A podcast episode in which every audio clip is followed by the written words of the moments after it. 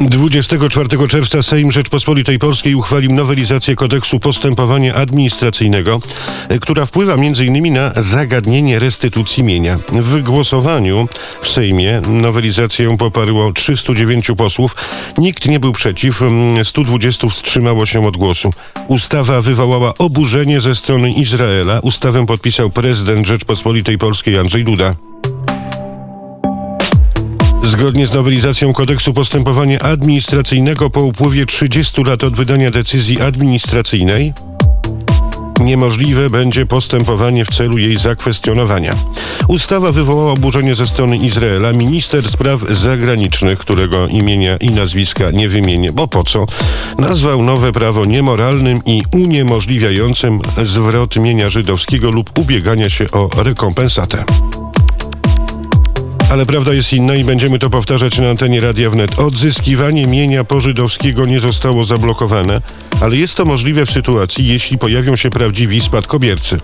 Groźne w tych głosach oburzenia jest to, że politycy z Izraela po pierwsze zakomują obraz Polski, mówiąc wprost, że forsuje antysemickie prawo, nie po raz pierwszy. Po drugie, wyraźnie widać, że Polska przez Izrael traktowana jest jako państwo lenne i zależne od szantażu Holokaustem, ale z pominięciem polskich ofiar i zniszczeń II wojny światowej. I wreszcie po trzecie budują na tym temacie swoją politykę wewnętrzną.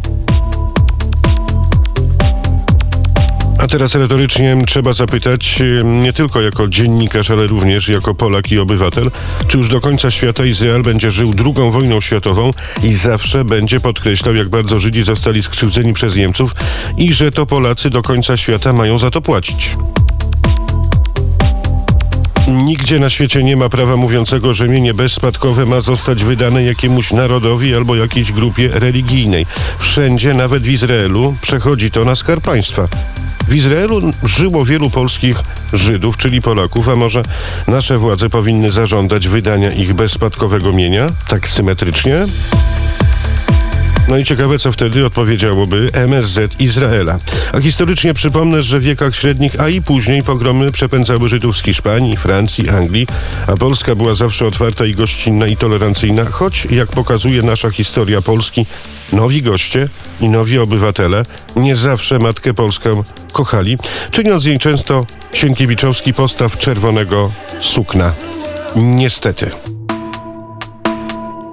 Jeszcze jeden pasus. W marcu 1939 roku polscy Żydzi wysłali do premiera Wielkiej Brytanii Neville'a Chamberlaina, prosząc o umożliwienie im emigracji do Palestyny. Telegram został wysłany 17 marca 1939 roku i podpisany przez dwie partie żydowskie działające w Polsce. Ortodoksyjną Agudas Izrael, Związek Izraela i organizację syjonistyczną w Polsce.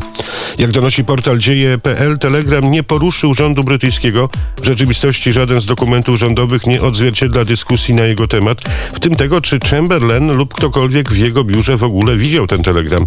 Rząd brytyjski nie udzielił też odpowiedzi polskim Żydom, dopóki nie opublikował kolejnej białej księgi ogłaszając nową politykę palestyńską.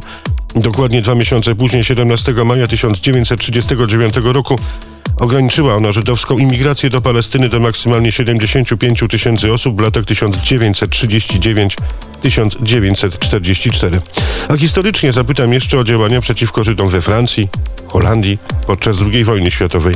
Cóż, Bogu dzięki narody Europy, że jest to biedne dziecko do bicia, czyli Polska, a nasza dyplomacja bez względu na to, kto rządzi, nieruchawa, chroma i bojaźliwa, jak zawsze, czyli czytaj jak zwykle.